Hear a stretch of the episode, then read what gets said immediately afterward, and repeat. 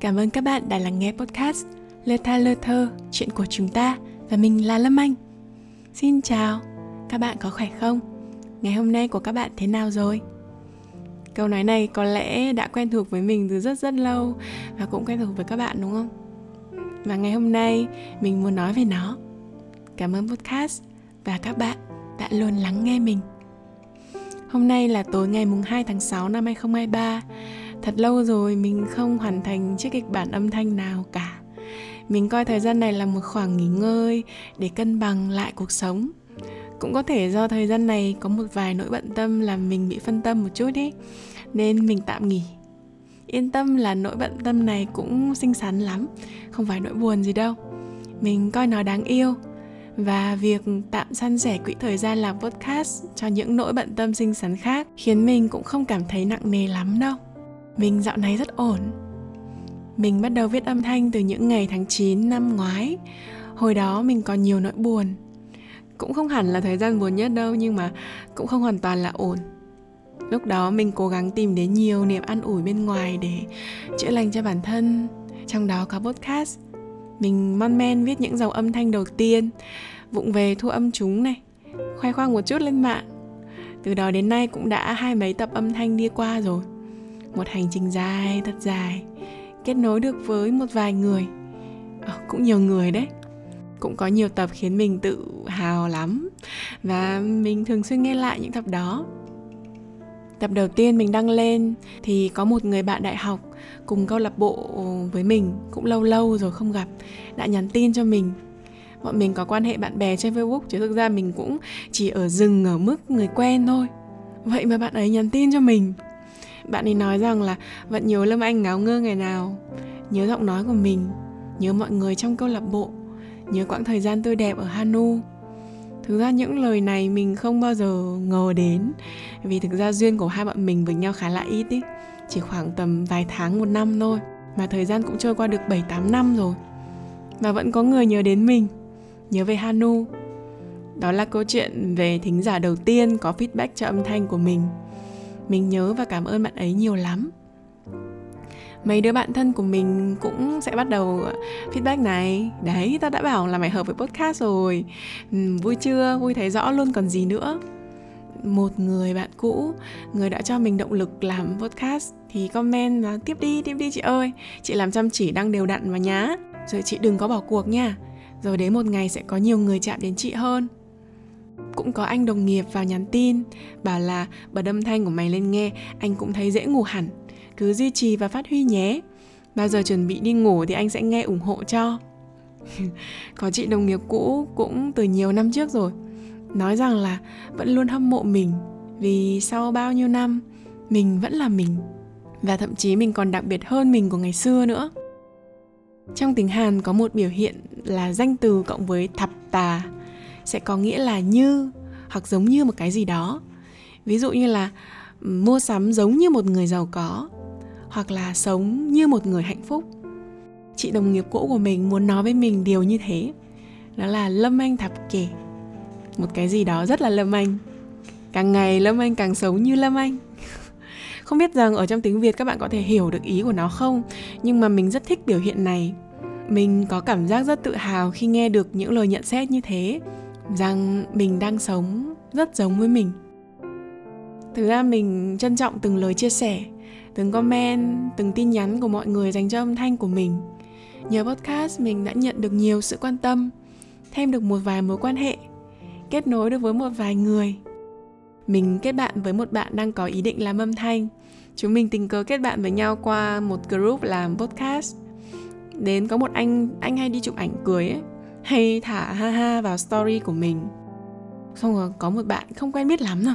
Tình cờ bạn ấy vào xem livestream của mình, mà mình mình nói một mình ấy. Thế mà bạn ấy cứ ở đấy nghe mình nói. Thế là bọn mình kết bạn với nhau.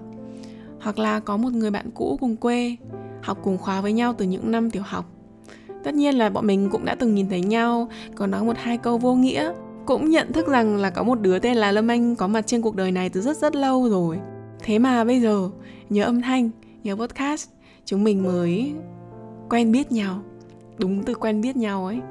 Bọn mình có cùng một tuổi thơ, đi mua rau ở cùng một cái chợ. Mà đến bây giờ mình mới biết nhau. Mình có nói về chuyện đi chung một cái chợ này năm lần bảy lượt. Nghe rất là ấu trĩ, nghe rất là vô tri. Vì thực ra nhà gần, cùng quê thì đương nhiên là đi chung một cái chợ rồi. Làm gì có gì đặc biệt nhỉ?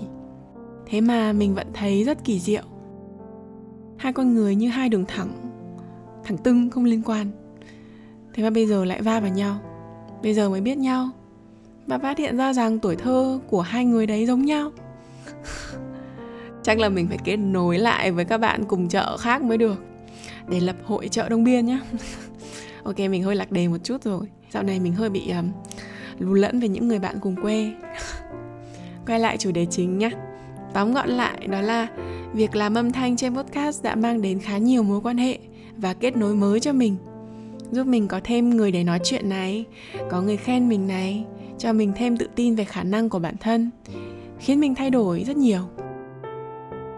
Bây giờ mình mới biết rằng tại sao mọi người thường nói chúng ta cần viết để định nghĩa và sắp xếp những suy nghĩ trong đầu, cũng là để nội tâm của chúng ta được sáng suốt hơn thực ra mình từ hồi tốt nghiệp cấp 3 đã không viết văn nữa rồi. Không phải thi văn nữa mình cũng lười viết cũng lười suy nghĩ cũng lười hành văn. Ờ, nên văn thơ của mình lủng củng lây sang cả văn phong nói hàng ngày cũng ờ, thỉnh thoảng cũng bối rối mà hơi ngã cây theo. Thế nên là nhờ việc suy tư viết âm thanh mình có cơ hội viết và đọc lại chỉnh sửa lại những thứ mình đã viết. Tự nhiên đến một ngày văn phong của mình mượt mà hơn. Cách triển khai ý của mình cũng khôn hơn các bạn ạ đúng là càng viết sẽ càng giỏi hơn đấy mình cũng tìm được văn phong của riêng mình. Nói văn phong nghe hơi nguy hiểm nhỉ? Ý là một giọng văn của lâm anh. Mình cảm nhận một chút gì đó. Giọng văn của mình nó ngây ngô như một bài văn kể chuyện của học sinh tiểu học vậy. Ngôn ngữ bình dị thôi, dễ hiểu, nhiều câu đơn. Không sử dụng nhiều phép ẩn dụ, so sánh hay hoán dụ bla bla. Mà nó van một cách nào đấy, nó lại phù hợp đến lạ lùng với giọng đọc của mình mình nghĩ thế mạnh của giọng đọc mình là sự thật thà. Giọng ấm cũng được này, giọng êm này, cũng là thế mạnh của mình đấy. Nhưng mà một cách diễn đọc thật thà và gần gũi mới là thứ khiến mình đặc biệt không giống ai. Mình nghĩ thế. Và cũng chắc là chỉ có giọng văn của mình mới có thể ra được chất thật thà đấy thôi. Cũng hợp lý nhỉ? Tự nhiên đến một ngày, mình phát hiện ra suy nghĩ của mình đã có thay đổi. Và thay đổi tốt lên đây cũng là điều khiến mình tự hào nhất. Để làm ra một âm thanh, chúng ta đâu phải chỉ cần một cách hành văn hay là được đâu.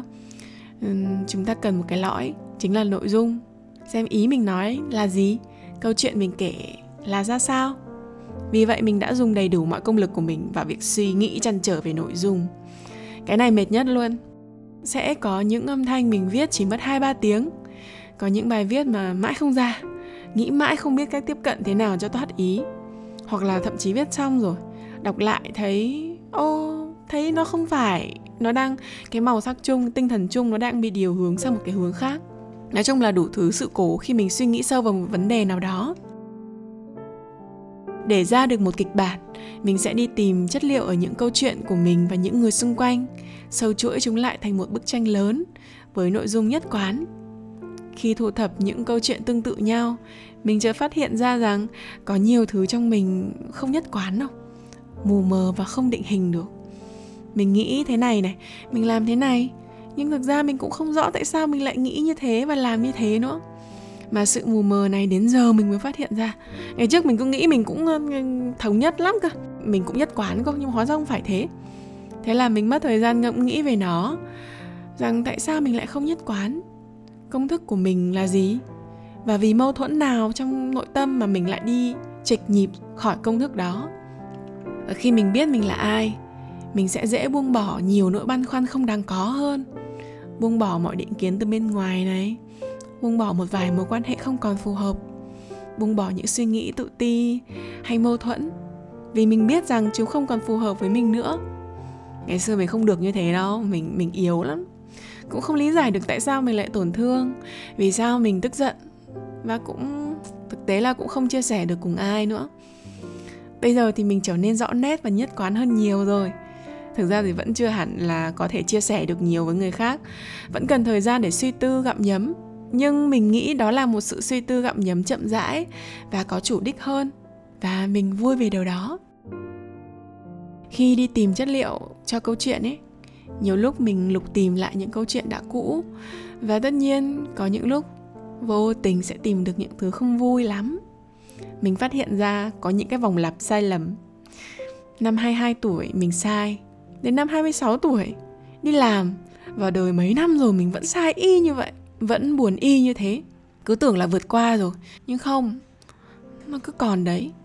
Và đến lúc mà mình vấp ngã tiếp thì nó lại dấy lên, khiến mình buồn thực ra chẳng tình cờ đâu. Vì nguyên nhân của sai lầm đó giống y nhau.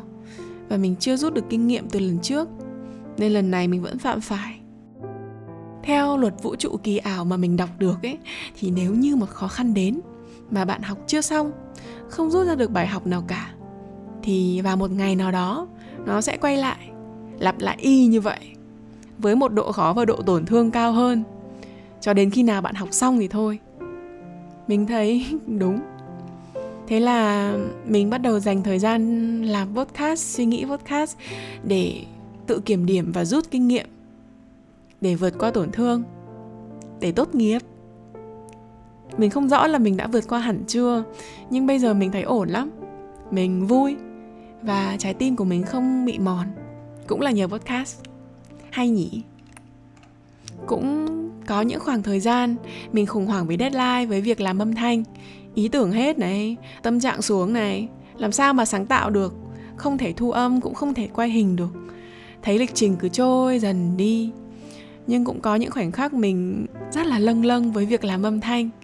Mình còn nhớ rõ hồi đó là tiết trời siêu nồm ở Hà Nội, khoảng tầm tháng 2 tháng 3 mình đã vui vẻ viết, thu âm và edit thời điểm đó chính là lúc mình bắt đầu viết quen tay hơn hành văn ý tưởng khôn hơn.